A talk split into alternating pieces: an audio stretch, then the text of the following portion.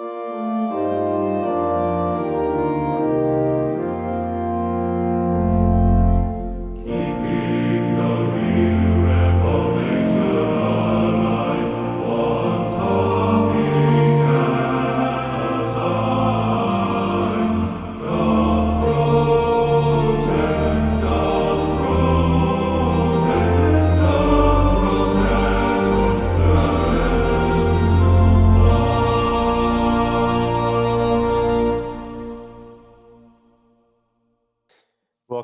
to Doth Protest Too Much. I'm delighted to have Isaac Rehberg back from uh, back from Miserable Offenders. If you haven't checked out Miserable Offenders, it is a podcast um, that talks about theology, culture, uh, and other topics uh, from an Anglican perspective. So uh, Isaac's on there, Andrew's on there, and Jesse's on there. And we have Isaac today with us. Um, he last appeared on our show back, um, what was it? Oh, we called it the Miserable Mashup because it was we joked it was like a mashup with miserable offenders. So, um, so Isaac, how, how have you been?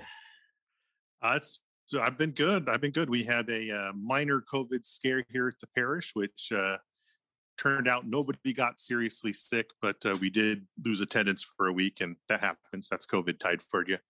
But uh, other than that, good. I'm hoping y'all aren't hearing the construction. Our neighbors here at the parish are doing all sorts of crazy stuff now. So uh, hopefully you're hearing the big trucks in the background. No, I'm not. No, and uh, we have some rain here, but you wouldn't hear because I'm using these headphones. You won't be hearing anything. As for our listeners. Um, I know this is a podcast; you can't see it, but um, I have a my podcast mic is on screen, but it's for show.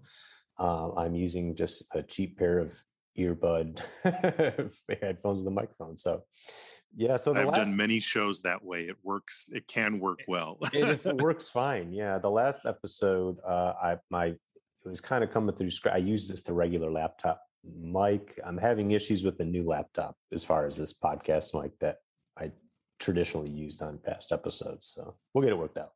But yeah, the last time we talked um, was during the snowstorm, the snowmageddon. I guess. Oh it's, yes, it's yeah, been that. It's been that long. The snowpocalypse. Wow. snow, snow, snow, everything bad.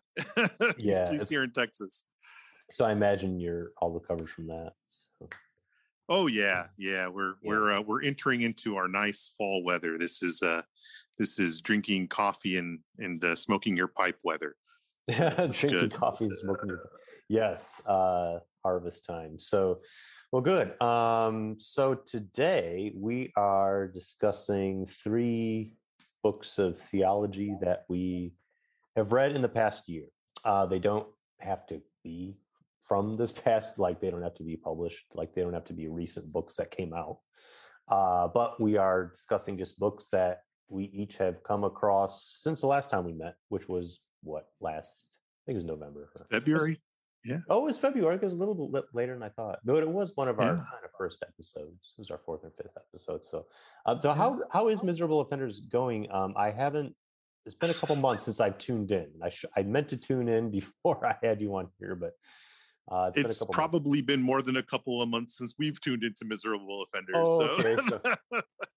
that's how that's been going. And a holy hiatus for now. So yeah, unfortunately, but we'll we'll, we'll get back into it. We will. We, we promise to do that eventually. yes, yes. Well, I always like hearing y'all's discussions on there, and so um, yeah. So uh, oh, and well, how's ministry going? Uh, it's it's going well. We, you know, mm-hmm. we're we're we're chugging along and uh, um, celebrating uh feast of Saint Michael and All Angels and, and Evensong tomorrow. That is tomorrow, yeah. And so it's going good. How about how about y'all? Uh, I'm good. Uh, of course, I'm now at uh, a new. Since we last talked, I now serve at uh, Ascension, which is a church uh, and school in Lafayette, Louisiana. Uh, there's three campuses: there's the upper school, the high school, and the middle school, and the sorry, yeah, the campus with the middle school and lower school, a campus with the high school, and a campus with the preschool. My wife works at the preschool. I work at the high school teaching history and religion, and it's uh, it's great. We um, we talked about Greek cynics today and how they used to relieve themselves on the street because they didn't believe in such thing as embarrassment. So the kids got a kick out of that. So. Um, Yeah, it's like a Western Civ class that uh, we're kind of in a Greco before we get into uh, Judaism, and Christianity. We're studying kind of Greco-Roman foundations, I guess, of Western So It's really fun, uh, but it's it's Lafayette's a new area. It's a new. It's different from Shreveport. Shreveport's like Texas. Yeah. Lafayette's very much like Louisiana. So, uh, yeah. So uh, Well, that's wonderful. yeah. Um, but let's uh let's uh because we have to we, we have three books to each get through. And um and so why don't we go right into that? We'll start with you because I'm excited to hear I, I I know what one is and I won't spoil it yet. I'll let you introduce it.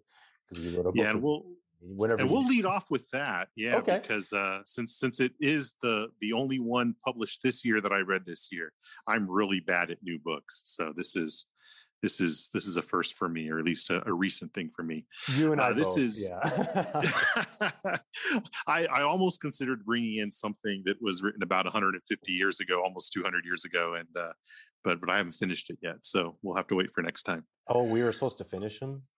Well, um, well, you don't have to, I guess. I, think I finished all three of these. Yeah. So this first one is uh, by Pastor Jordan Cooper, Dr. Jordan Cooper, um, who uh, has a podcast called Just and Sinner. If y'all haven't checked that out, it's uh, it's delightful. It's one of my favorites. And this is his latest book called Union with Christ: Salvation as Participation. And as uh, as, as Andrew mentioned here, I did um, do a review for this for the North American Anglican recently. So uh, I'll, I'll try not to recover the same things that I did in the review. But um, yeah, he he's uh, this is a lot of inside Lutheran baseball, Mhm. um, which which can be neat. Now, now you, you have some background in, in that world, is that right? Yeah, um, I was raised in Missouri Synod. I've been Episcopal for quite a while, so I was like 13. Uh, but doing graduate work, doctoral work at um, ILT, the Institute of Lutheran Theology. Um, so, but yeah, I was gonna, I and I know of Jordan Cooper, but I'll get to that later. I'll, I'll um, but yeah, well, I'll go. ahead. So uh, Jordan Cooper, yeah, I've listened to some of his podcast and um, there was one episode I recently listened to where he responded the the name of the episode was refuting an SSPX priest claims about Luther. So it's uh yeah, it's his podcast Just and Sinner that Isaac mentioned and uh, it, it was an SSPX priest was basically it, it- there was a video footage sound bites of SSPX priest saying stuff like Luther um secularized the western world and brought on Mhm. the like the typical and that's a very typical anti-Luther type of you know polemic and as well as some other things and i'll just let our listeners if you want to check that out the podcast isaac mentioned Just and Sinner that the name of the episode was refuting the sspx priest claims about luther uh, jordan cooper's a, he, he's a good um, he's a good podcast so he keeps it interesting and um, uh, he, he's he's one of the few i guess lutheran popular lutheran apologists in a way so Yeah, I'd probably say so. That makes sense. Yeah. um, but yeah, so uh, yeah, Jordan Cooper, he's uh, yeah, I, especially that episode, I, I particularly liked. Yeah, so this this uh this book, this latest book is it's pretty academic, and um, if you have uh, come across his book Christification, it kind of deals with this in a bit more academic way. okay, But um, he's he's talking about um, how the doctrine of union with Christ is found in in Lutheran scholasticism and how it can still apply today. Um, which which is as an Anglican and an Episcopalian might be so what, but um, actually there's some pretty cool stuff in there. And so I'm, I'm not going to get into the, the Lutheran details uh, myself because that was while fascinating, not not the most interesting thing to me. Like it was it was good information, but not like ap- applicable um, so much. But he, he talks about three kinds of union, and I think this was this was pretty neat to see because I don't always hear it broken down like this the doctrine of union with christ. So he first talks about the objective union um, with all humanity. So by virtue of the incarnation all of humanity is united to christ um, in some way because now one of us sits on the throne you know so to speak. And i think that that's that's pretty neat. Um, that's that's an aspect i don't think i'd ever really heard talked about before although i know that i've addressed that issue of how you know that implication of the incarnation Right. before well, and Lutheranism isn't typical when I think when we think of Lutheranism popularly, it's it's it's very atonement uh, right centered. And so to hear of incarnational theology uh, from a Lutheran theologian, uh, and you say this comes from the scholastics. He kind of mines the scholastics for this type of. Uh... He does, yeah. He, he, so he says the big a big shift happens um, in the in the 19th century with um, uh, Kantian ex- existentialism really becoming a thing, and so everybody in everybody in theology, but including the Lutheran world, starts to look at um, theological issues more in terms of uh, what does how does this affect me as the Christian, rather than defining something as it is. So there's this idea that you know some of these big things of God are just so big that it doesn't really matter if we define it how it is because we can't really experience how it is. Sure. It's the the epistemic starting point is now us, right? Um, right, right. Yeah. Which was totally not the way that anybody was thinking, you know, at the time of the Reformation and, you know, for for a couple hundred years after that. Sure. And so um yeah, and he and he he said he notes that that this this form of um, of union isn't it's described but not really talked about as much in Lutheran scholasticism. Mm-hmm. So you find you find this you know this there is an emphasis on the incarnation, but it's not as emphasized, of course, as the atonement. Sure. Yeah. Um, so so this is kind of getting into some deep dive of of the uh, the Lutheran confessions and and some of the other folks. Mm-hmm. Well, that's interesting that he he's uh, writes on the Protestant scholastics the, and the Lutheran school. Uh, were you very familiar with those kind of prior to reading Cooper's work? Or? Not really. There, there was a few folks um, that I was introduced to more through some, some what he was mm-hmm. saying and other, other confessional Lutherans that I've listened to. Um, you know, folks. Oh gosh, um, like like Gerhard, you know, mm-hmm. which which is from a later generation, but really sure. tapping into that that that more scholastic um, uh, you know philip melanchthon of course yeah. Um, he, he, he talks a lot about um, the Osiander controversy, mm-hmm. uh, which I had not heard about the controversy before. Um, although I, I, most that I knew Osiander is uh, Thomas Cranmer's father-in-law. Yeah, right. He, Cranmer was married to Osiander's well, well his niece, niece, right? Yeah, yeah so it was like his uncle-in-law. Uncle-in-law, yeah. right? Yeah, yeah. um, there is that Lutheran Anglican connection there. Yeah. Um, yeah. The, rest of the time of the Reformation.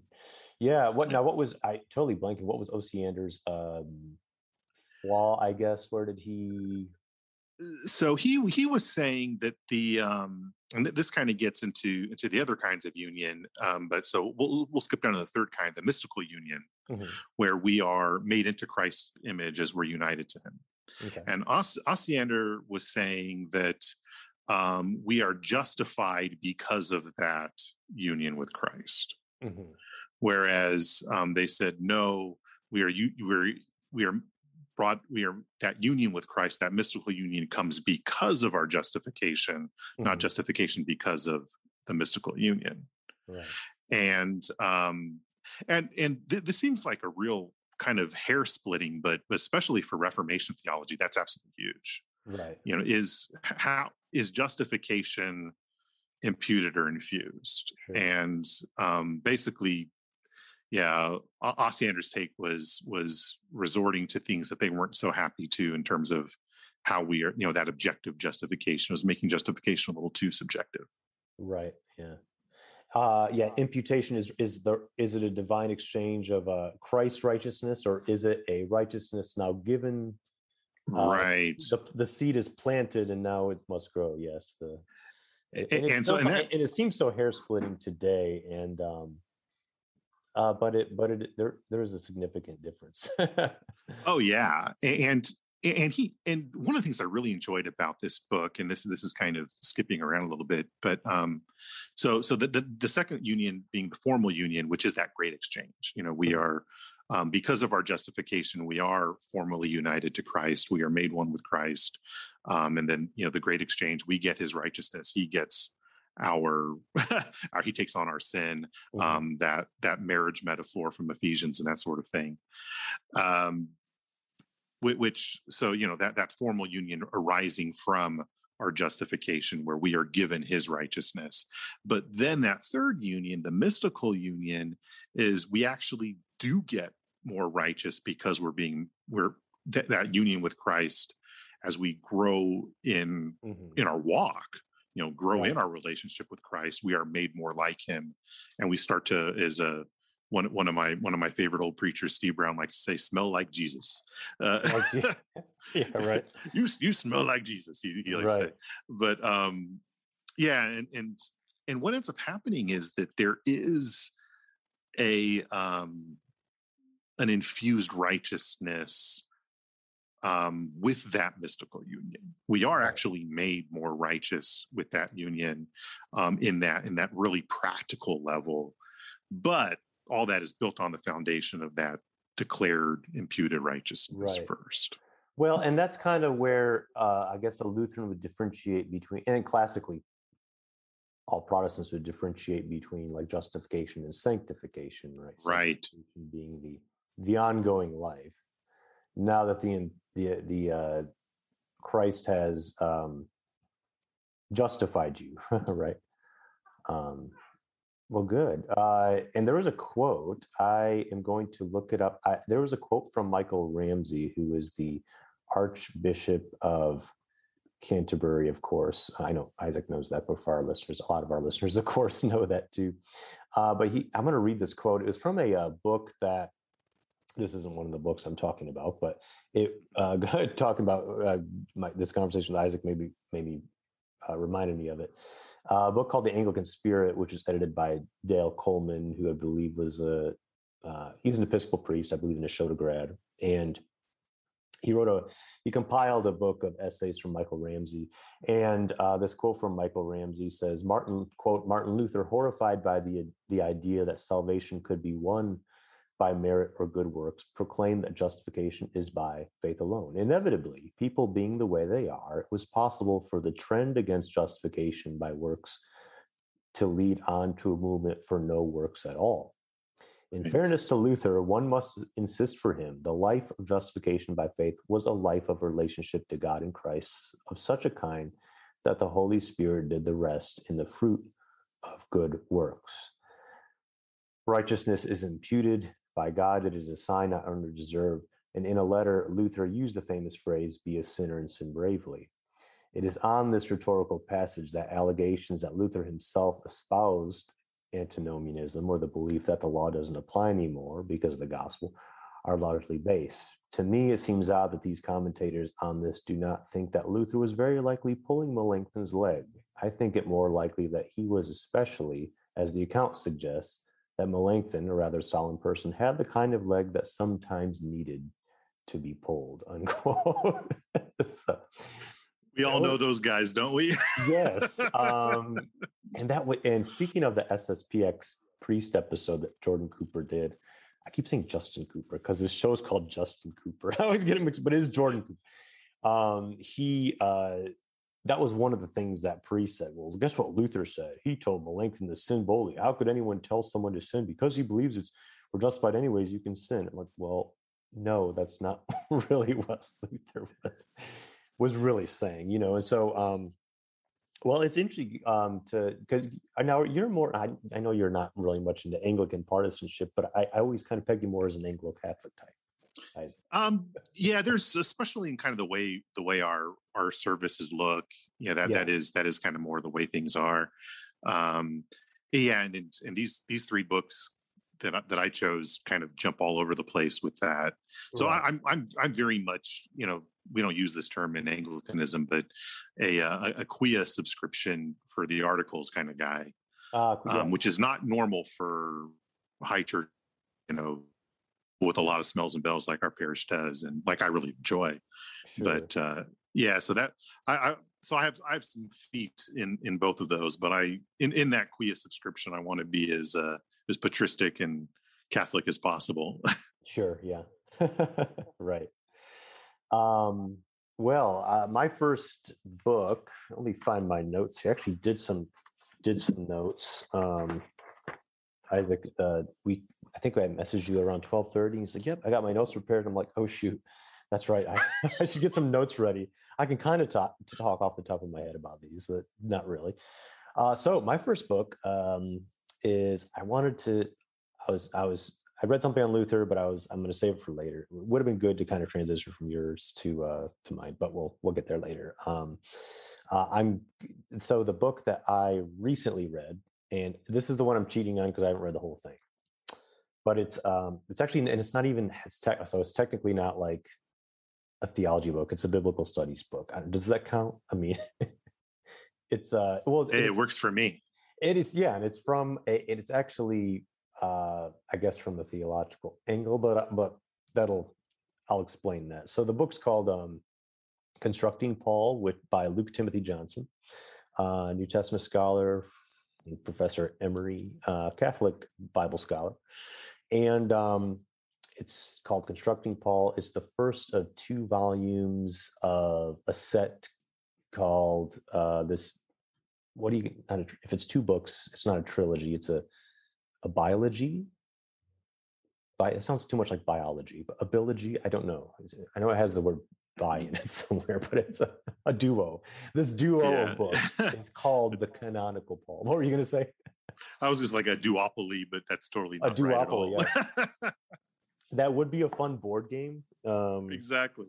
There's actually a board game board game called Anti Monopoly, where you have to demonopolize. Um, I played it once, but it was a hot mess. I would rather just play. okay, it just doesn't the execution. It doesn't work. Um, so it's constructing Paul from a two set from I only read the one volume, but the and uh, it's by Luke Timothy Johnson and it's recent so it's a newer book it's from 2020 um, i've not heard a lot of praises sung about the book but it's um, i think kind of a monumental book i mean it's one of the best books i've read on paul i mean the best book on paul is the bible well i should say the book of acts since paul's letters are not about him they're by him but um so is number one i have to say leander keck uh his commentary in Paul. I can't remember the name. Uh, that still is kind of my favorite. But my third favorite of those would would be this one. It was so good. Uh, Constructing Paul by Luke Timothy Johnson, and as the name suggests, um, uh, well, as the name suggests from the two part series, Canonical Paul, he's writing this from an angle of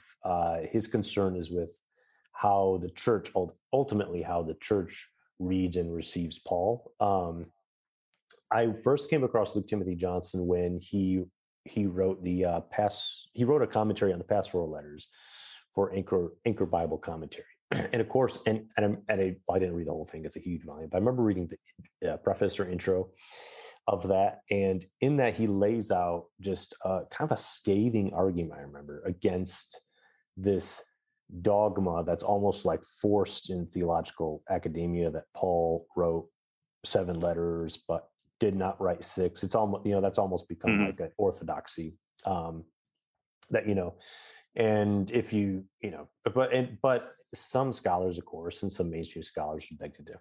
Um, but uh, for the most part, that is the case. And he just laid out a really good argument. Um, okay, some of the things that the apparent differences are not as apparent as they uh, seem and you could you could actually see the you could read those same differences between the different undisputed letters of Paul, right? That was that was essentially his. I mean, it was I that was kind of a summary of what his argument was. So I, that was kind of my introduction to Luke Timothy Johnson. I actually read that preface in seminary, but this book, um, so in this book, he continues more on how the preoccupation with, uh, you know, which which letters of Paul were actually written by him and which ones weren't um, and the dating of them and so forth, how that the occupation with that has has led to little little to enhance. It's um, mm-hmm. it, it has not really enhanced what was behind the composition.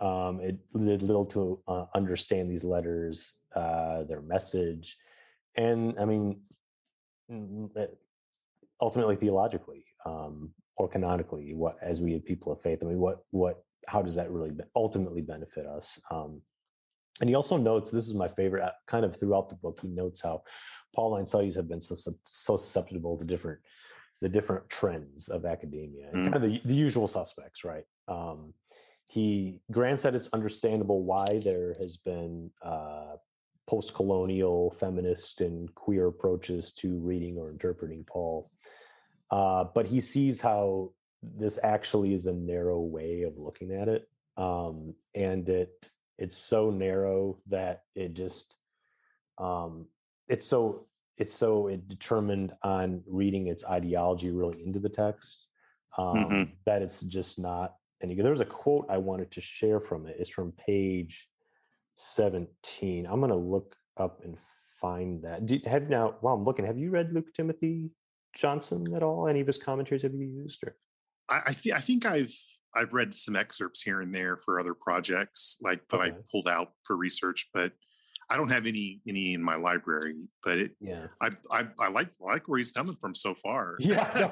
oh yeah, it gets better. Um, so this is the quote. He says, the more explicit the attachment to a spe- specific perspective, however, and the narrower scope of that perspective, the more there is the danger of elevating a part of Paul into the whole, while simultaneously missing much of the full range of the concerns addressed in his letter Mhm. um, beautifully put. And so he finds, you know, that's usually what happens when, well, with all the different subfields of interpretation and scholarly approaches um, that we see so often um, in in the humanities and the biblical studies, whatnot, and. Uh, but he's also he's also critical, and this was interesting. He's he's also critical of in the late seventies there was a movement that was really into Paul's rhetoric. Um, it was like they basically read a system into Paul's letters, and that for every letter there is um, uh, look for this, look for this, and they would write handbooks. And he said like such efforts um, would sometimes hit the mark, but often they would um, uh, kind of force Paul's arguments into these kind of uh, he called them handbook derived Procrustean beds. So- which was So kind very of focusing so much on the structure that you lose what he's actually yeah saying. and Yeah. And I you know and i kind of got some of that in i remember in like some of the pauline studies i had in like seminary i had some of that and i hans hans dieter bet hans dieter betz was one of the big people behind that and uh, and i like johnson because johnson is he's critical um but Mhm. i feel like um and, and, and I like him for that. I- I don't see I see very few mainstream uh, scholars willing to just address these things and just call Yeah. something for what they are. Um, and also um, that you know that they'll say, you know, this isn't gospel. This isn't the end all be all. Take this with a grain of salt. Take that with a grain of salt. But he does it in like a Christian way. Um, he's uh he's not like overly critical. He grants that there are good aspects of some of the arguments that have come out of these modern studies uh, but to some of these trends he says there's this there's good in all of them in some way you know but but ultimately he's not afraid to point out kind of the faults of them so. Again i cheated. I didn't read the full thing. I'm excited to read it's a big book. It's like 700 pages. I've skipped around a lot. Uh, i bought the ebook edition um, but yeah, so constructing Paul, Luke Timothy Johnson, um, first of two volumes in the canonical Paul set. So yeah, Yeah, I was. Yeah, that kind of has me thinking. I, I was during my undergrad. Um, you know, this is you know late '90s, early 2000s. Mhm. Um, one one of my social sciences professors was one of the cutting edge authors of whatever the developments were in um, um, what we would now call critical theory today sure, yeah, and um, and I, I don't remember her name. I you know, her book was on my shelf for a long time. I lost it in some move, but it was you know her book was one of the required texts, and, and, I, and I remember at the time, you know, finding some okay, there's some really good tools here, but this could get this could get exploited real bad, right, right. and and, and I and I- Especially when and I put into the hands of the enthusiastic person who's read it for the first time. Right right ex- ex- You know? exactly yeah and and i was um we're, we're going through i'm teaching through galatians for our adult sunday school right now Uh-huh. and um you know part of the introduction is okay when, when was galatians probably his first letter probably maybe but um I, I- remember the, the the commentary, whichever commentary I was using, them say, yeah, yeah, it's real hard to pin down timing on on on a lot of these letters, and ultimately, it doesn't really matter. it's like, oh, that's that's kind of true, you know? Right, because whether it's from 52 or 54, I don't see how the message changes. Yeah, exactly, You know, so- exactly. yeah, that's pretty neat. yeah. Um, Well, my second one um, is not new. It's both a little bit new, but also very old. um, and I'll tell you why. So, this is a joint book by J.I. Packer and N.T. Wright. Ah, I'm excited Um, already. Yeah, right. You don't expect that. That was kind of the thing when, when I found two copies of these on my shelf. I'm like, how did I get two copies and I haven't read it yet?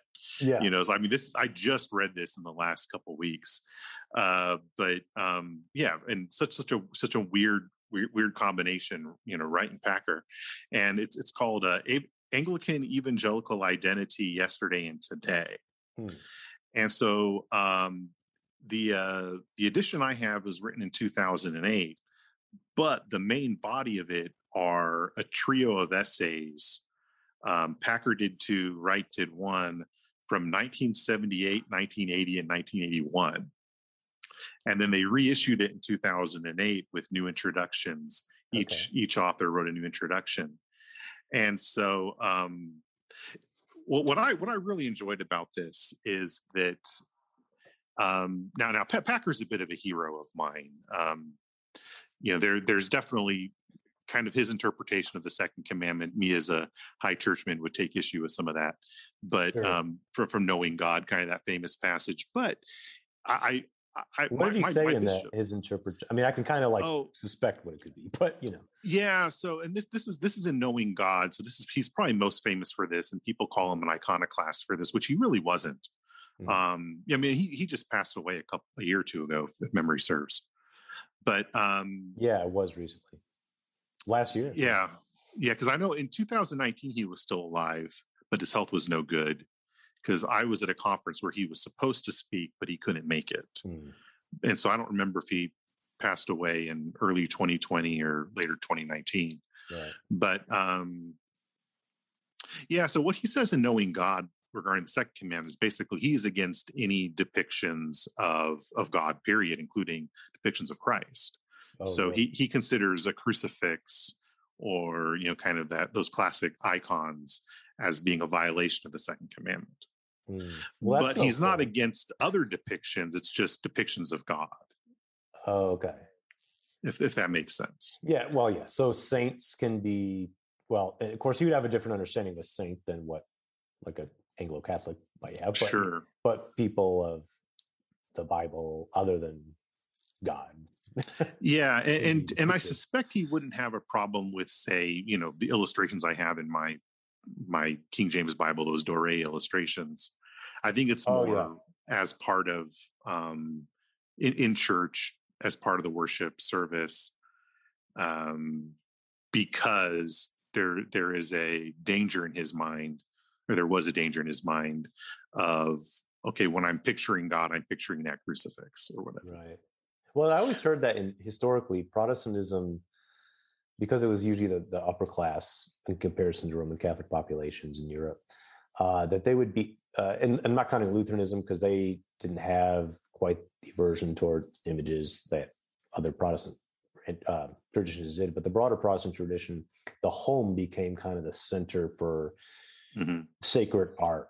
Um, and that was very common, especially for people that had the means to have, you know, the decorated home like that. But yeah, um, yeah, they could patronize became- artists and stuff. Yeah, right. But church became very plain, right? yeah, which is which is yeah, and it's you know, and that that's that very much speaks of Packer's reformed uh, bent. But Mhm. but for a reform guy, he he's actually very lenient on the issue. I mean, he's he's a lot of the reform guys I know, even in Anglicanism, will go will go to the mat in a way that Packer wouldn't on these Really? things. Yeah, my, my, my bishop was actually trained by Packer when he was um you know when when they, they were in Canada at the same time. Mhm. And so um, I think my bishop did his curacy at Packer's parish. And um, he, he tells us that yeah, that uh, yeah Packer had no problem with elevating the host at the consecration, Oh, really? which is so not reformed, Yeah. right? right. Yeah. yeah and but uh but yeah anyway so yeah this this this book was um yeah trio of essays so in, in the first one and they, they were all originally in, in the late 70s early 80s uh for the latimer studies which i think is a big kind of evangelical organization in the church of england Mhm. And so the first essay, Packer's writing that as he's leaving England to go to North America. So this is in in in some ways it's kind of his you know goodbye letter to evangelicals in the Church of England. And like so many in the Church of England, even today, when they think Anglicanism, they're only thinking Church of England. They're not really thinking the whole communion. Right. And and So, like the um, places where Anglicanism is is on the rise, almost never is the image of Anglicanism, at least when a Westerner. yeah, yeah. thinks of it, Yeah. Well, yeah, ex- exactly. And and um, yeah, and so there, there's a, there's a little bit of myopia there. And, and in, in his new introduction from 20, 2008, he he says that's that's one of the things that you have to change going forward. You have to start thinking globally, not just locally, because the whole world has gone global, including the Anglican Communion Right. which it already was by then, but in terms of it was almost like I think in the 80s and 70s, even though the Anglican Communion was global, it wasn't really operating globally. It was still every province for himself kind of thing. Right. Um, or at least that's the impression I get. I mean, that's that's before my time. Um, well, I mean, I guess Well, I know I the was instruments. in those days, but the four instruments were there were not always four. Some of those instruments, the the different uh, organized structures of getting Anglicans together globally. For our listeners, I know Isaac knows yeah, the a lot, lot, lot of inside baseball for us. yes, inside, but yeah, Anglicans and um, Episcopalians. well, we have a lot of Anglican uh, listeners, and a lot of people are familiar with the Anglican community. But yeah, but there's the different councils. There's the different Mhm. uh, that they periodically meet, and I don't know how many were by the 70s and 80s. How many of those were act? I feel like all of them were, but maybe it's it's definitely more in the. There's probably more of a global sense as you get into the 90s, I would guess. Um, but that's it's a the history's pretty complicated on that. So yeah and certainly in two, by, by 2008 that Mhm. was that was very much in the in the spotlight because of some of the clashes going on in the communion between the global south and and and the west um and and you know packers on the forefront of that sure. which is I, I suspect that's probably why it was re-released in 2008 was because of those things i mean you know and we're you know we're 13 years after that at this point and so you know all of my time since i came back to my my my roots has been in that context you know. I, I was baptized episcopalian but um you know I, I was i was out of it by you know my, my folks had had moved to other other places by by 1990 so you know a lot of this stuff is you know passed me by until you know i, I came back in the middle of it all yeah. And but you're- um and for our listeners, yeah, I mean, they'll know from the last episode they listen to it if they're familiar with your podcast, but your your Anglican Church North America. Are there other bodies you're part of? Um, I, I'm actually Nigeria. Um, Okay. which is yeah, which is which is it's a it's a weird it's a weird inside baseball thing. So um, yeah, we we had once upon a time there was dual citizenship between Anglican Church North America and Nigeria for our diocese, Okay. um, but that that that was deemed by everybody to not work Well, yeah, um, like, yeah. logistically which i mean how, how can it i mean you, yeah you can't be in two dioceses at once how could you be in two provinces at once and so um our, yeah our our our, uh, our bishop remained in in, in nigeria um and I saw no reason to change diocese Okay. So you you are. I Um, remember our last episode. You were talking about different mission efforts. Um, but, Yeah. And you had the connection, but you're under Nigeria. Okay. Yeah, and and and the weird thing is in in this part of in San Antonio, Texas, um, it's all Ni- Nigerian mission. Even though there's not a lot of Nigerians, it's just that's where we were planted from, and and we we never left Mhm. um, when when some of that reshuffling happened. So, which and, and the cool thing about that is, um, you know, the the AC is, is part of GAFCON, and they're a lot, Mhm. allied with a lot of the global South provinces, but they're not part of. The, Right. They're not Um, officially rec- your your Zoom cut it out, but that's what you said. Yeah. They're not. right, They don't have the official standing that Nigeria right. And so there's for, for me, there's a you know this book had I had a little bit more skin in the game than I would have if we had gone the other way a couple years back. Sure. Yeah. um, it- which which I which is which is kind of neat. And you know, so he, he spends a lot of that first essay kind of defining what he sees as evangelical Anglicanism and making a case for it being um, a viable option in the Church of England at the time. And I guess one of the things that it was happening in those days was that the evangelical wing in the Church of England was actually on the ascendancy. They were they, there was respectability to being an evangelical, mm-hmm. whereas I guess in the 60s and 50s there wasn't. Right. They were like a minority group that nobody they were kind of backwaters. And so Well, there was it's was- kind of which is kind of revival interesting. with Stott, with John Stott. yeah. and that was a little bit after the 50s and 60s. Yeah, and I, and I think yeah, Stott really kind of pioneered that. And I guess there was a lot of evangelicals in, in Church of England that weren't happy about that. They kind of enjoyed being obscure. Like there- Yeah, there was this I can see fear of, you know, if, if we if we if we become part of the establishment, if we actually have archdeacons, deans, and bishops, uh, we might get corrupted, you know. Yeah. and so he's part of what he's doing is making the case of of of being part of part of the big group even though there is you know in the eyes of you know that brand of evangelicalism it's it's not a a pure place to be necessarily but there it's worth it kind of thing Yeah. and and dealing with the you know the growing charismatic elements Mhm. um, prayer book changes going on at the time um, so there was there was a, there was a lot of changes happening in Anglican evangelicalism at the time. Well, and I'm not too uh, familiar with the kind of the the last how the last 40 years of the evangelical wing in, in the Church of England has played out. I went to London several years ago, um, and uh, went to visited Holy Trinity Brompton, Mhm. Kimball, and I don't know. And that's the church, of course, uh, that started piloted the Alpha program. And I don't know if that when that came along, um, like was it the 80s and the 90s, and I don't know if if that's directly comes out of the revival with Stott, or how much of a connection there is between even the evangelical wing going more mainstream after the 50s and 60s. I don't know. I imagine there's And I, I think that kind of thing was on the rise, and Yeah. more traditional evangelicals didn't know what to do with it at the time.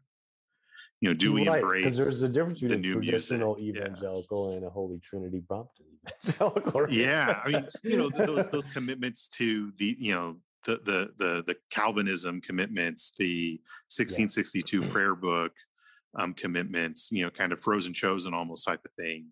Um, but that's not how the new guys were, and so that that was part of the that was part of the changes he was addressing. And you know, and a lot of what he's what he was saying is, yeah, you know, um, embrace it, but but don't embrace it uncritically. You know, that was kind of kind of Packer's advice, which is so very Packer. I mean, he was Mm-hmm. he was he you could not call him a kind of a fundamentalist. He he was willing to work with change. Mhm. And then uh NT Wright's in in some parts he was responding to what Packer wrote, but Wright kind of always does his own thing. Mhm. you know, Yeah. he's he's his like I was like I, I kind of thought it was a little weird, you know, because I don't really think of Wright as an evangelical, although I myself an evangelical. right. Yeah. and I mean, I just I just couldn't I couldn't put Wright into a box, I guess. Well, and like our last, we just talked about justification a while ago, and now you're talking about Packer and Wright together writing. And then Yeah. I would have could only imagine if that, you know, I don't know if that was part of the. I'm I'm, sure they left that uh that topic. Yeah. Well, there, there was a in, in his introduction, Wright says something about he, he gets a call from somebody who I had not heard of and you know who had read his essay. And at first Wright was kind of you know, he was he was relatively new at the time and he was afraid that um that was going to be him getting lambasted. But the guy, you know, some bigwig uh, in evangelical Anglicanism at the time said, you know, called said, Well, I I hope I hope if um if you know if you i say to you that i agree with almost everything you say you won't take that as an insult you know and and uh, packer says i'd kind of say the same thing to jim pa- or wright says i'd kind of say the same thing to jim packer this time if, if if i say i agree with just about everything you say i hope you won't take that as an insult yeah. and so, and Right. and uh, Wright, Wright really one of the things he talks about is he uses this analogy of a Venn diagram. You know, how would you how would you diagram evangelical and Anglican? Mhm. And so he says, okay, one way would be to consider Anglican as a subset of evangelicals, a particular kind of evangelical. Another one would be to say that maybe evangelical is a subset of being Anglican. Mhm. Some Anglicans are evangelicals. And he said there's a realist that would just kind of see it as there's an overlap between the two categories.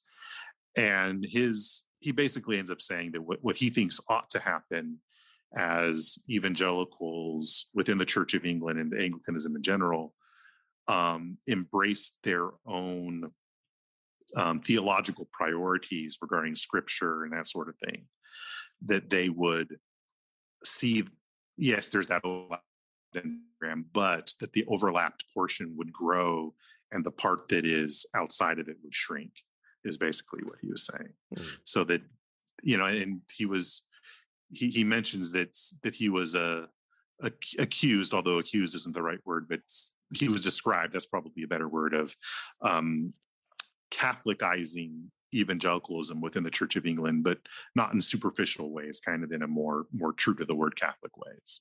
Oh yes, yeah. And then the, the third essay was was Packer uh, um, addressing the comprehensiveness that is Anglicanism and how how does a conscientious evangelical deal with that? Mm. You know, with with all all the all the um, the the real variety of of doctrine that is in Anglicanism. And um, the basic question is okay, what, what are the acceptable limits of comprehensiveness? And he doesn't really answer that so much as he advises you need to deal with that question. Mm-hmm. And so, um, you know, he, in this essay, he, he's generally positive about the idea of staying within the institution and um, fighting for what he would consider doctrinal purity through debates, through writings, through the kinds of things that you know he, he was good at. Mm-hmm. Um, he says because the other option is you break away into little smaller pure doctrinal groups, and he says I I understand that, and there's nothing wrong with that, but that's just not where I am. Right. And and that that was that was that was a lot of food for thought because mm-hmm. of you know the way the the mess that is Anglicanism since since my time has it's been in it, and the mess that is in that is Christianity. It, it's it's interesting when when you were talking about kind of your own journey, um, where you were at what times and what was going on in Anglicanism. Um, because I was so I went to the Episcopal Church in two thousand three, which is of course the notorious year. You know, that's the yeah yeah. I, I felt like none of like my life as an Episcopalian had absolutely no connection. My my life as an Episcopalian in mid Michigan at the time, as a teenager at a, I mean, like I didn't hear about that was something that happened over in, you know, New Hampshire. We didn't have like instant, you know, social media and everything. I mean, so it's just like it's like it wasn't. It was maybe like it wasn't even a footnote on on my my but um and I drifted out of the church kind of my late teens kind of went through the um well things a lot of teenagers go through they kind of fall out of you know was not planning on ordained ministry growing up um then i went by the time i started going back to church i started going back to the episcopal church it was in like 2008 9 that's about the same for me yeah yeah and so i missed it too i missed kind of the i mean the, the war is still going on there's always a war going on and, and unfortunately i mean there's just always some type of uh, di- dispute about something, but I just I missed the, I guess the ugly fights, and part of me, like, you know, I'm not against like I'm not against. I mean, I'm also against now. It's like uh, they don't people don't want to debate anything. Like right. It's, just like this, at least in the, like the, the Episcopal world, it's just all discussion monologue, uh, not not a real depthy discussion. You know, um, uh, and and I not that I want to think that the church needs to go back to being at each other's throats and having the ugly fights and the name calling and all that stuff. I mean, unchristian stuff. Uh, but uh, there is room for healthy debate, and I'd even say healthy polemic in the life of the church, because um, there's going to be disagreements. We're human, but uh, you know, I just and so I, I, you know, I, I don't know. There's the thoughts I have sometimes. Um, yeah. So, and I wonder, I wonder what what's a good kind of platform for a healthy form of debate. I mean, you know, Packer talks about his his first essay kind of as a tract for the times, you know, and of course mm-hmm. a shout out to the to what was going on in the early Anglo-Catholic days of the 19th century with the uh, the Oxford tracts. But mm-hmm. um, I mean, that that's the way debate was done. You know, you you yeah. wrote little essays, you you passed them around, and I, I think my fear today is that too much of when there is actual debate, it's on Twitter or on on Facebook, and, and that is so Yeah, It's, Yeah. it's under 170 characters. Yeah.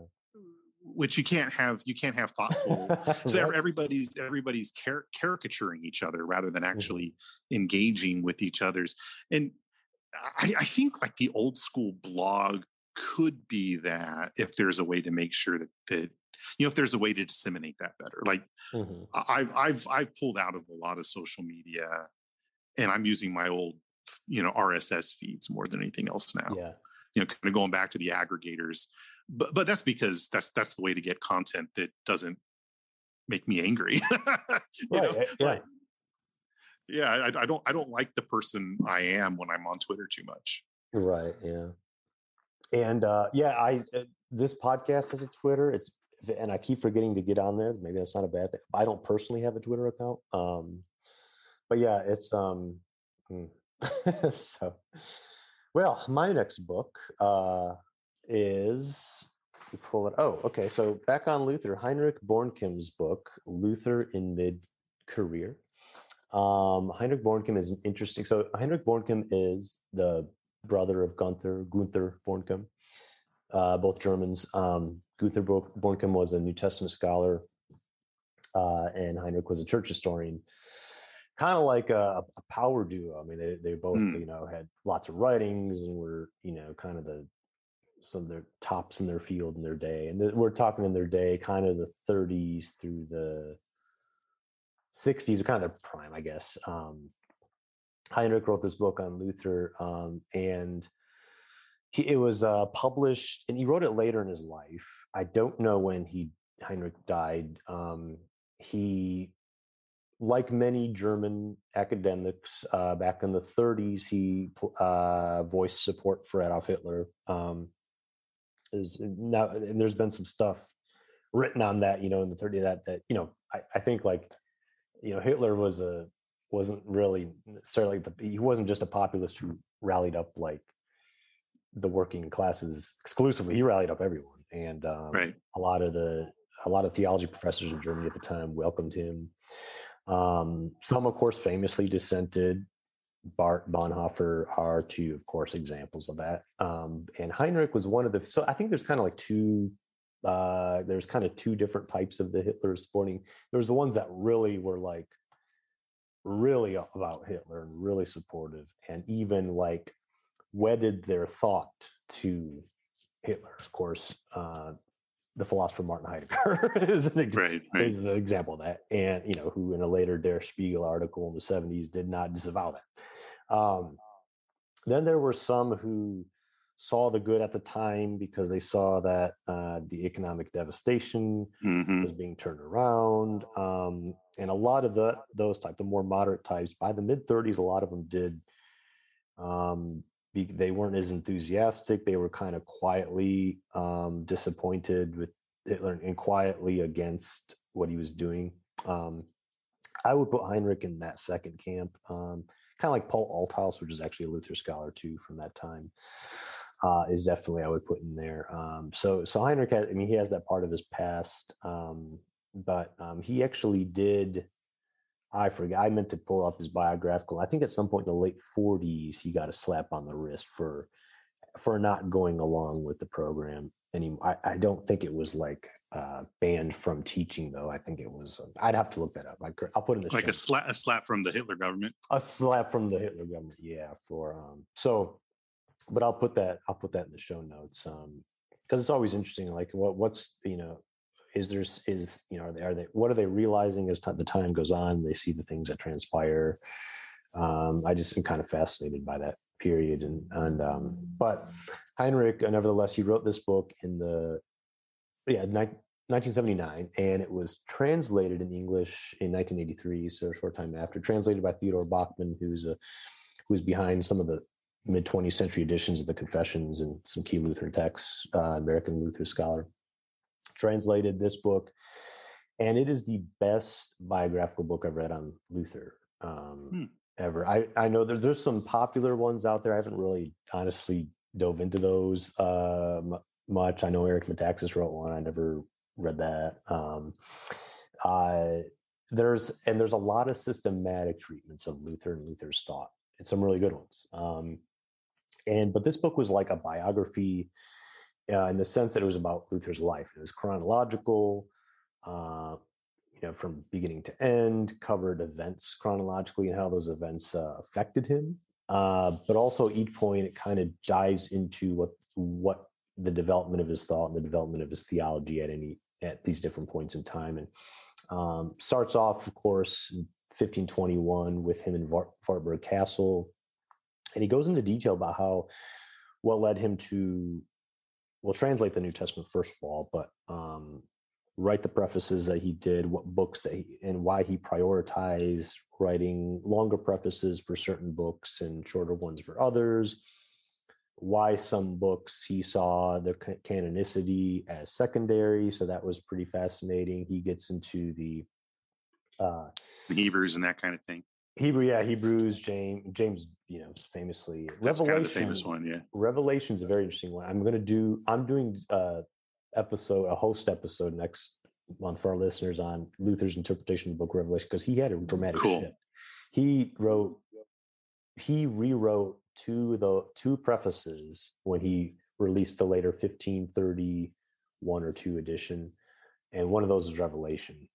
Um, he had a really change of heart on that book, which is interesting. Um, but so it gets into the peasant re- uh, rebellion uh, that and Luther, Luther spoke against. Um, gets into Luther's view of law and gospel that developed. I mean, all these key developments. It's all mm. happening between those years. It's all the 1520s. I mean, the 1520s really make Luther for who he is and who we remember. It, at least those who of us who theologically know Luther, we know Luther is more than just the guy who nailed something on a door.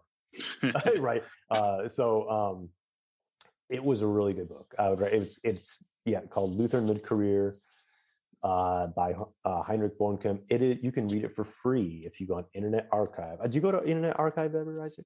Oh yeah, I get I get all my old Anglican Divine stuff that way. Oh yeah, it's all on. It's beautiful. It's it's yeah. wonderful. For the book I'm not yeah. going to talk about. That's where I got it from.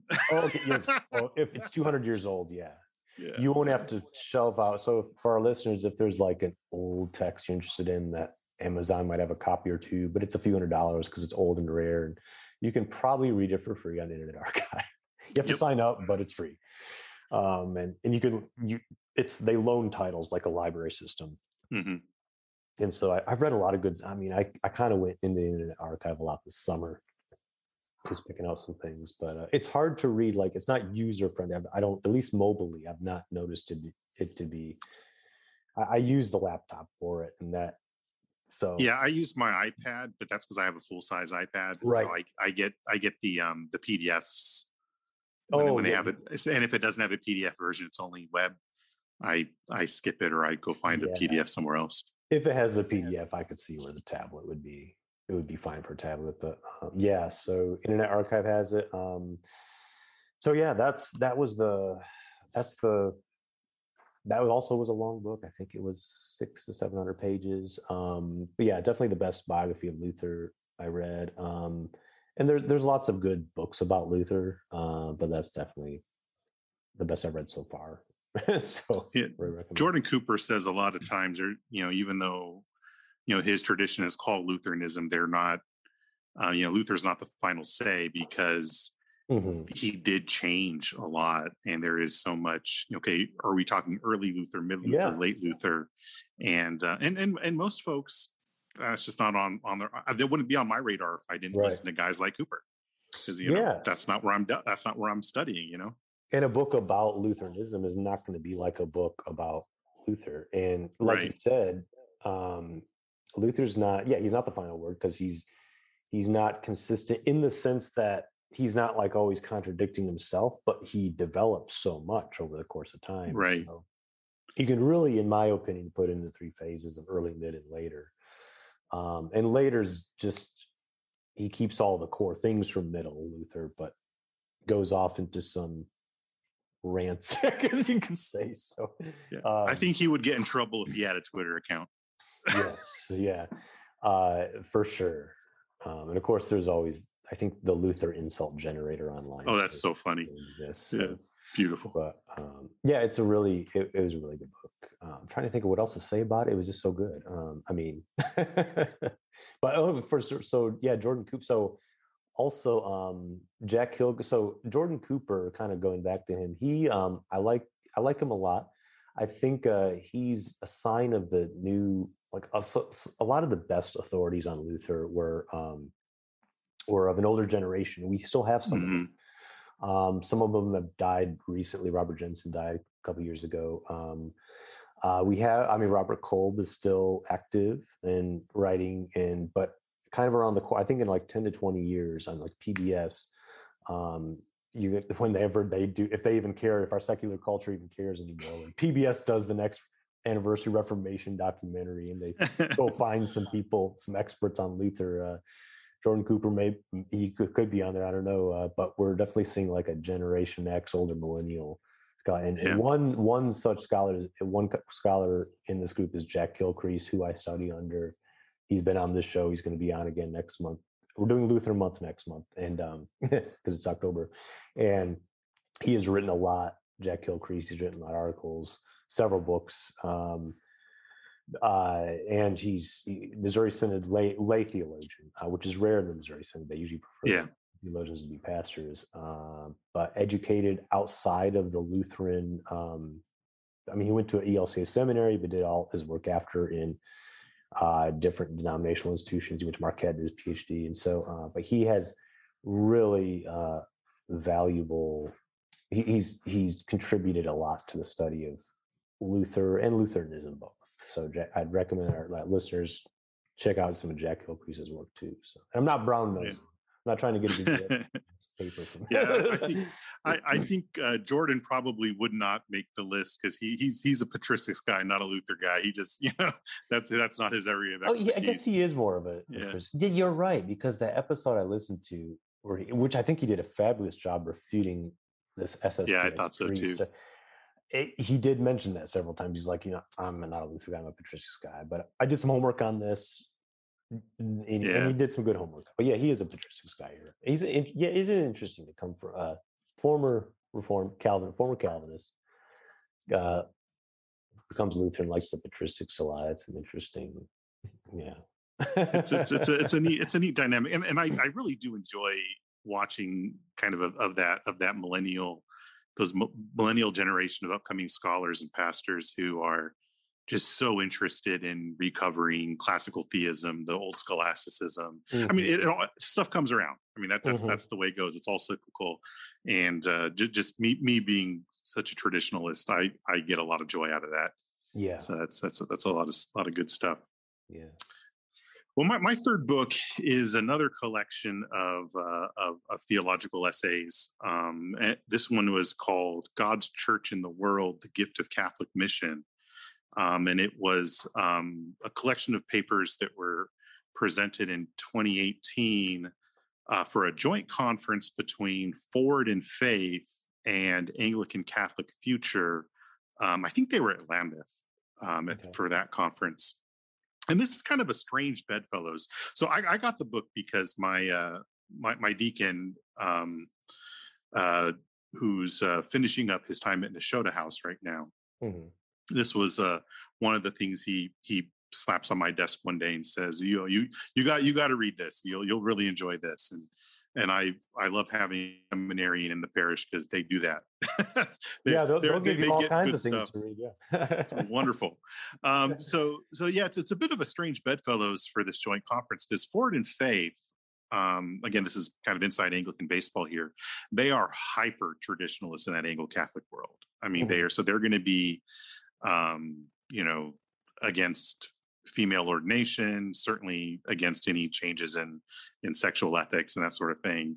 Um, plus, you know, I, um, you know, at least I don't know how it is in England, but but here here in North America, they're forward in faith. They're the ones that say, okay, if you're going to join us, you have to affirm seven sacraments, oh, really? not just two. Ah. Um, the, the, you know, se- seven ecumenical councils, not not four plus two or whatever. Yeah. You know, you know, they're they're they're very very Catholic traditional um, kind of folks, and, and, I think a lot of them were were kind of poached when uh, w- with the ordinariate in England. Um, so it's it's small, I think. But Anglican Catholic Future is kind of progressive Catholics in the Church of England. Yeah, my that's my understanding. Uh, Yeah. Um, or, or maybe there was not another group. There was another so. liberal Anglo-Catholic group. They were called. It might have been that. I thought there was another one.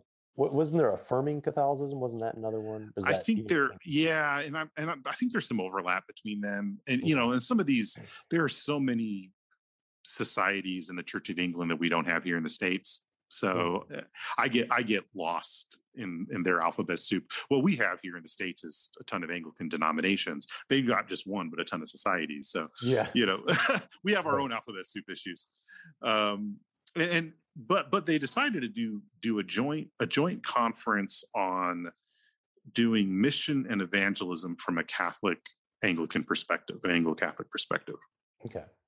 and so we get contributors like rowan williams is one of the contributors um, Alison Milbank, Philip North, Anna Matthews, whole bunch of folks. And um, you know, how, how do you do mission and evangelism as, as- from from Catholic as a Catholic Anglican?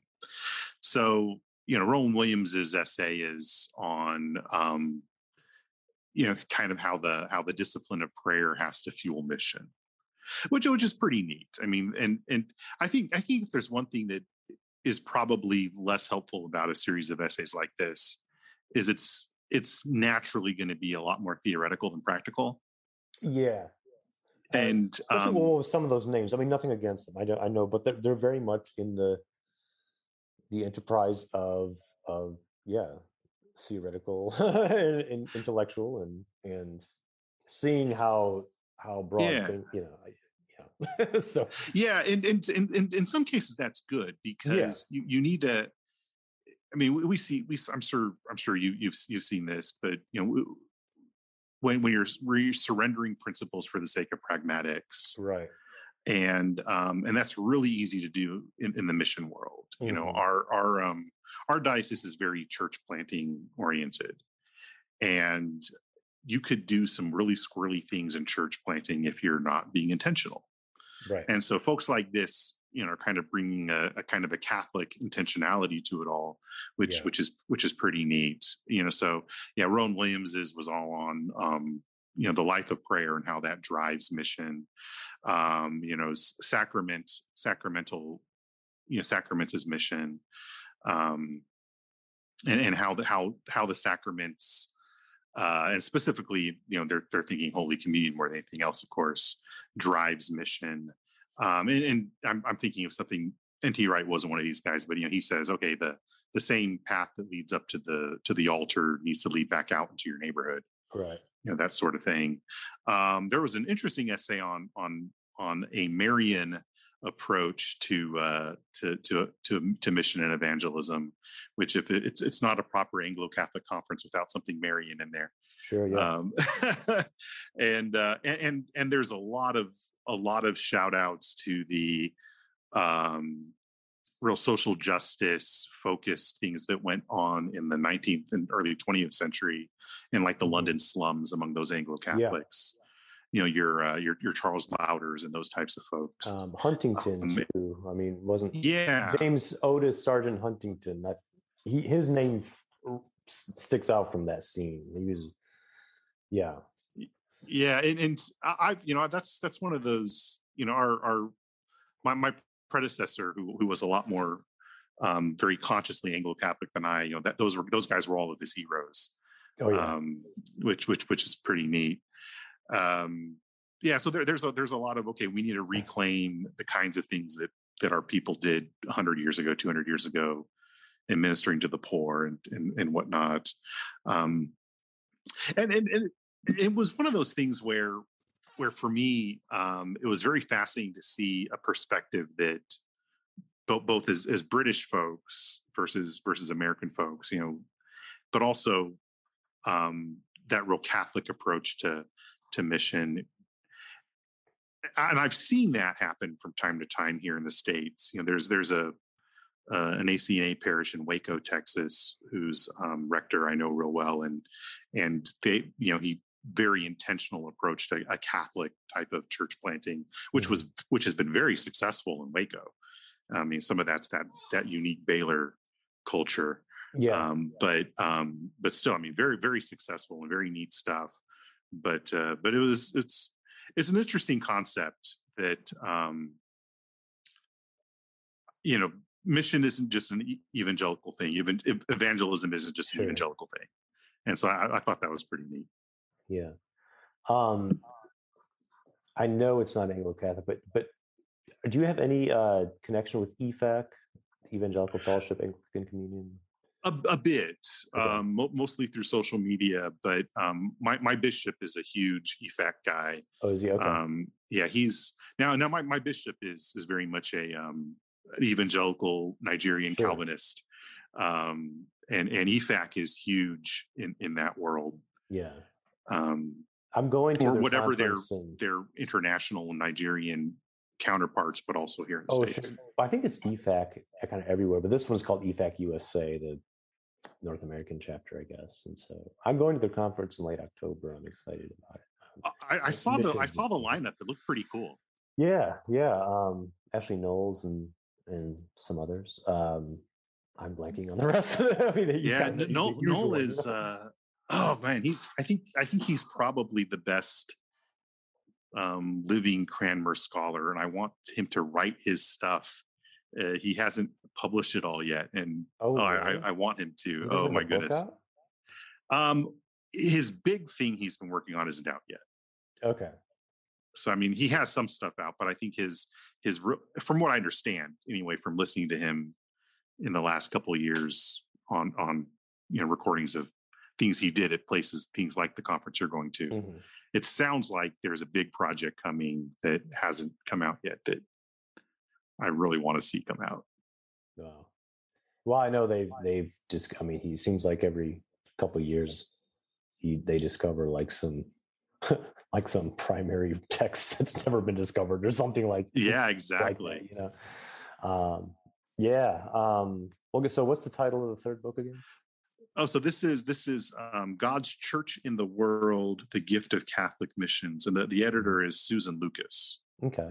but it's yeah it's a collection of um yeah just just really really really great stuff and you know and, and approaching approaching missions in a way that that often doesn't happen you know prayer and worship you know a very church centered you know not in in the, in the theory of the church the invisible Mhm. church you know and visible church not not necessarily the local parish but or or i should say not anything less than the local parish but not but but certainly more than the local parish Sure. in the definition of being church centered so Yeah, I don't have I don't have a a lot of um background in mission. I mean, I, I mean church planting missions. Uh, I just don't. I wouldn't know where to begin.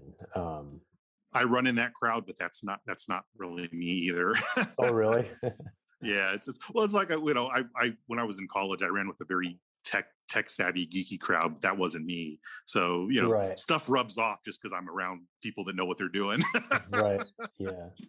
Well, it is. It, I mean, uh, going back to that London trip I did, that was for that was a that wasn't just a trip. That was for a course I did with uh, Dr. Jason Fout out of uh, Bexley Hall at the time, and um, that was seeing the different mission efforts in London, kind of out of the Alpha program Nicky Gumbel's seen, also the fir- the Fresh Expressions uh, in England, uh, which they tried to do here, and it and it you know I don't know is it what didn't really take off. I think it was something that just kind of naturally, organically came about in England.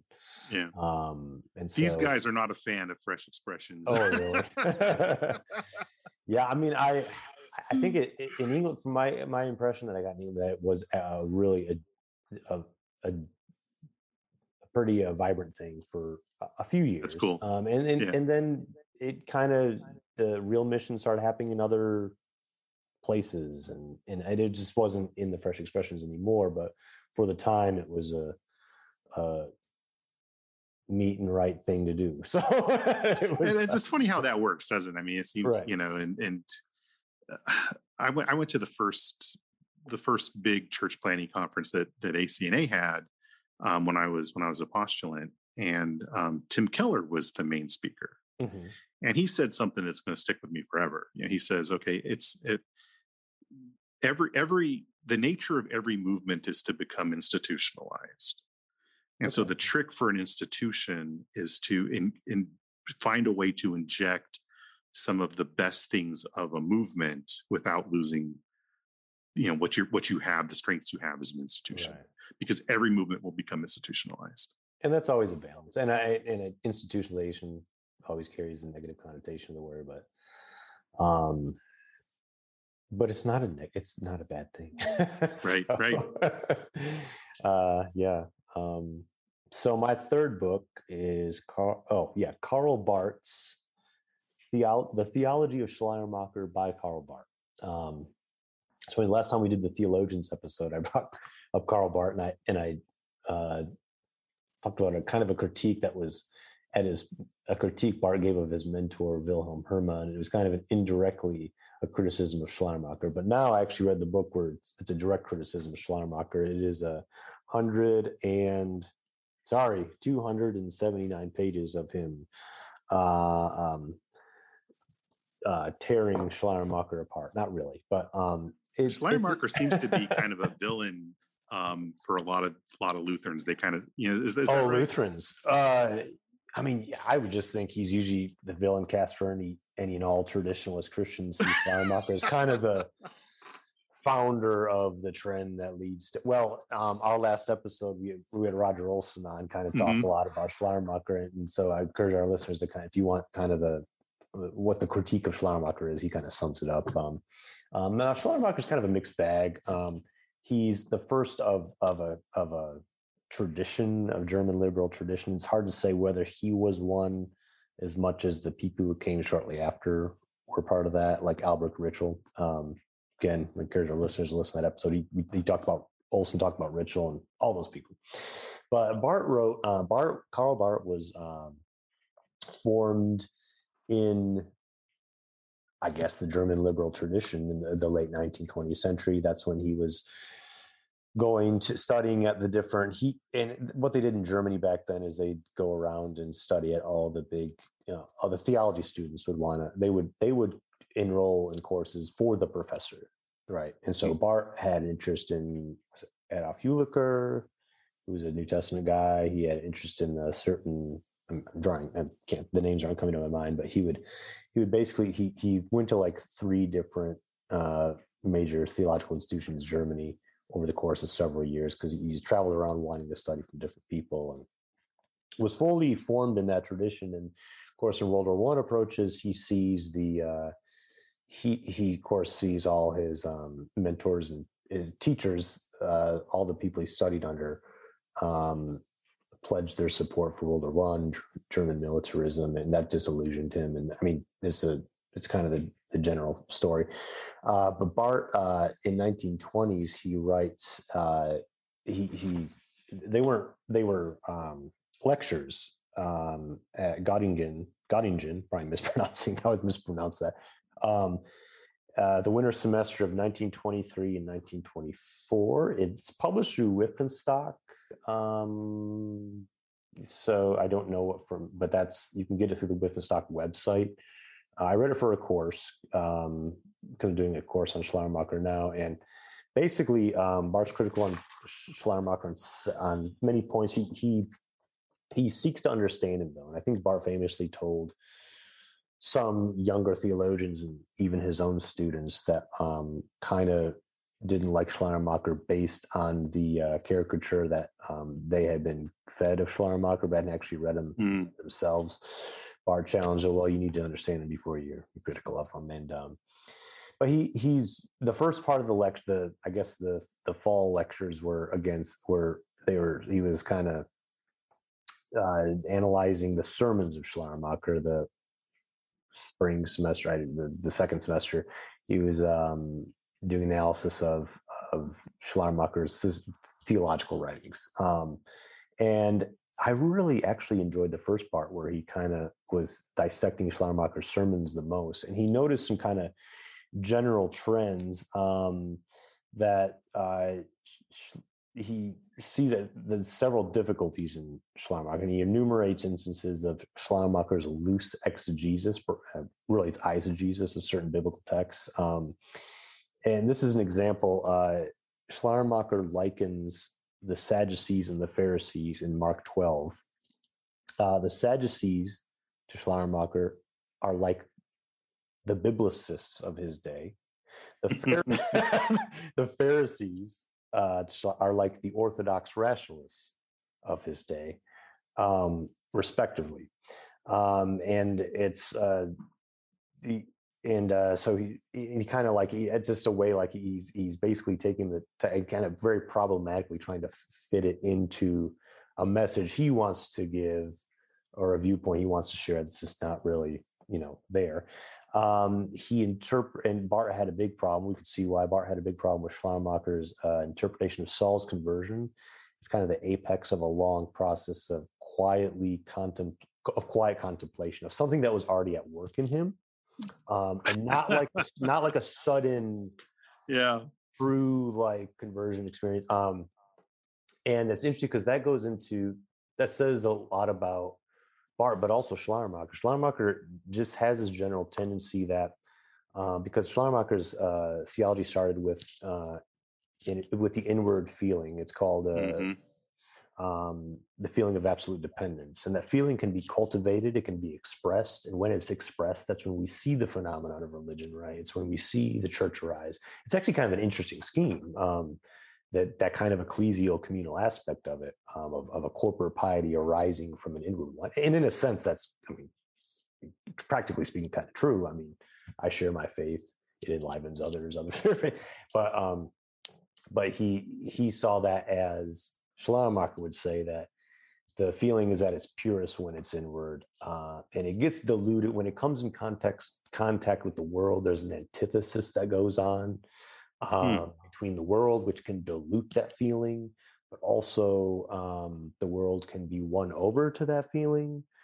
Um, and then I guess when that happens, I'm probably not correctly, but anyways, it can arise to a third level of, you know, where God conscious, you know, we, we not achieve, Barth would say achieve, but but basically we come to a fuller and fuller God. The goal of humanity is to reach fuller God consciousness. And that's Schleiermacher's Christology. That's who Jesus is. He's ambiguous on the divine stuff uh, and all that. What Jesus is is a human with like full God consciousness, right? And so Barth, he's critical of a lot of those aspects. He's critical of um, Schleiermacher's, you know, stance on that. And he, um, and he identifies uh, another difficulty in Schleiermacher being the level of particularity that Christ has in Schleiermacher's thought. Because um, in Schleiermacher's thought, we have to wonder, will Christ cease? Uh, Barth says. He says, in, in um, will Christ consciousness progress, progress into an age of complete human spirit fulfillment where Christ is no longer necessary? Um, Schleiermacher explicitly rejects that this could be a thing at times, but Barth really presses him on this. And through digging and mining some other things, Schleiermacher says, um, you know, Barth detects that Schleiermacher's anthropology is so high that his idea of this human spirit is so it's the opposite of Luther's view and Luther and Calvin's view of, yeah, yeah. of depravity and justification and whatnot. Um, but Barth, remind of what Olson said on your show about um, oh that's about that that made that major shift after World War II when all the optimism died yeah among the liberals it became very pessimistic it, it died in Europe after Germany after World War One, but yeah, after two, it got really pessimistic. And um, yeah, so a lot of the, and you know, after I read this, I, you know, I was not a Schleiermacherian, even though I find him very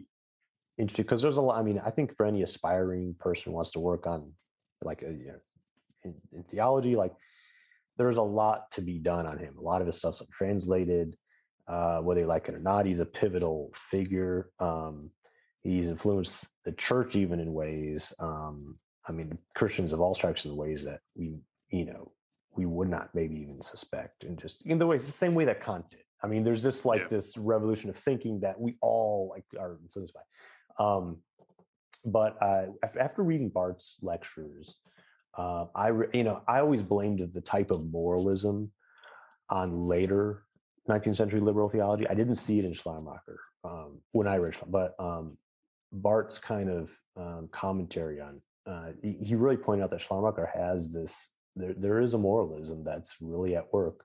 That the pastor is not the, the the role of the pastor basically becomes the the cultivator of of human spirit. Uh, in a way, I, I mean uh, that the that in each and every person there's a receptive piece. Um, that you know, it really starts with the the. I mean, it's almost like a Schleiermacher's not even much of a Protestant. He's almost like hyper infusion in a in a way Mm, um you know so it's just yeah uh there's just a lot in um a lot in the lectures uh and uh yeah i would just encourage our listeners to check check out all these books i'm not going to put all the books in the show notes just because it spoils it people are like oh wonder what books they liked okay well i don't want to hear them talk about that book no i want them to you know, bear through it so no i'm just kidding Exactly. it was a it was a good select. You had a good selection. Um, it was good. Um, so yeah. Uh, but yeah, uh, any runners up that you just want to mention the title? yeah I, I was um I, I I i'm working through um harold harold brown's commentary on the articles okay.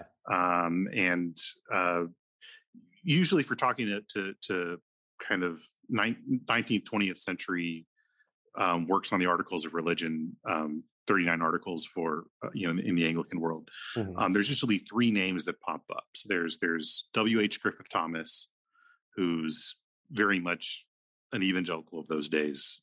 Mhm. Uh, then there's going to be E. J. Bicknell, who's very much an Anglo Catholic of those days, and then there's Browne. And folks that really know it say you really got to read Browne, and I and I'm only now getting there, and I'm loving it yeah. and and a lot of it is just because he he digs into each one um, with with just a beautiful background Yeah. that um that, that that is great. Awesome. Cool. Well, uh, we'll check that one out too. Uh, so thank you. Oh, and I guess my runner up would be uh, Gary Dorrien's uh, The Barthian Revolt in Modern Theater. It was a good bio um, of Barth, that short, like less than 200 pages. It's on my bookshelf. Um, but yeah, uh, so yeah, that's my runner. a lot of Barth Awesome. lately. so Yeah, and mi- mine's all inside baseball for. no, it's fine. so, No, yeah. well, we have a lot of. I I think so. I'm. I don't know who all are. So when I log in and see who's listening, it's like all over, and it's like not. Yeah. But it's not like I don't. I'm not. We don't have like hundreds and hundreds of listeners. Not not yet, but we We'll have like. But we have listeners from everywhere, and it's like one person in Papua New Guinea, one person in Sydney, probably an evangelical Anglican, one person and a couple people in England. Uh, there's a person in Germany that always tunes in. There's a person in St. Petersburg that always tunes in. Uh, yeah, they're probably listening. They're like, "Oh, that's me," because literally it is you. Because there's literally one person from all these places, and I, I'm excited about that. I don't know how we're reaching like international like we are, but that's really great. And I imagine, you know, I mean, um, I, I think the show naturally will attract kind of the evangelical Anglican type of general ilk, but uh, I know others as well. Uh, all you know, all several uh, different kinds of people listen to it. So it's uh, so yeah, I'm sure uh, those books are will be of interest to a lot of our listeners, and um, so I'm especially want to check out the middle book by Packer and N.T. Wright. And that that's a quick read. Yeah, that that Yeah. one's it's it's a it's a very quick read. So um, I yeah, I, I highly recommend that. That Yeah. that was one that I read because I needed a good third book that I could talk about for a long time. That was, I think, the I long. loved We it. spent the longest on that. Well, and it, it's so current, and I think it's so. I mean, it speaks to church realities in a way that Luke Yeah. Johnson's Paul. Well, that wasn't a good example. His actually did try to bring it back to the church, but they're all good books. I'll just say that. But that was yeah, a really good, absolutely. the Packer book was was a, I think, useful book to read. I think. Well, it's been Yeah. awesome being back. and, Yeah, uh, thanks, Isaac. Um, it was great. Uh, I always enjoy having you on. Love to have you on again in several months, and uh, we'll think of another list of things to go through. There we go. Sounds great. So yeah, God bless and um and blessings on Jesse and Andrew whenever y'all do get back together. So, so Thank you. God bless you too. all right, take care. Hi, and thank you for listening. This is Reverend Andrew Christensen again. I hope you enjoyed this episode, and don't forget to check out our previous episodes of Doth Protest Too Much. If you're listening to us on Apple Podcasts or another streaming service that lets you rate and review our show, please do so. Five stars, one star, however you honestly feel we can take it, and would love and appreciate your feedback. Also, for any further questions or suggestions for our show, please email me at dothprotesttoomuchpodcast at gmail.com. God bless your day.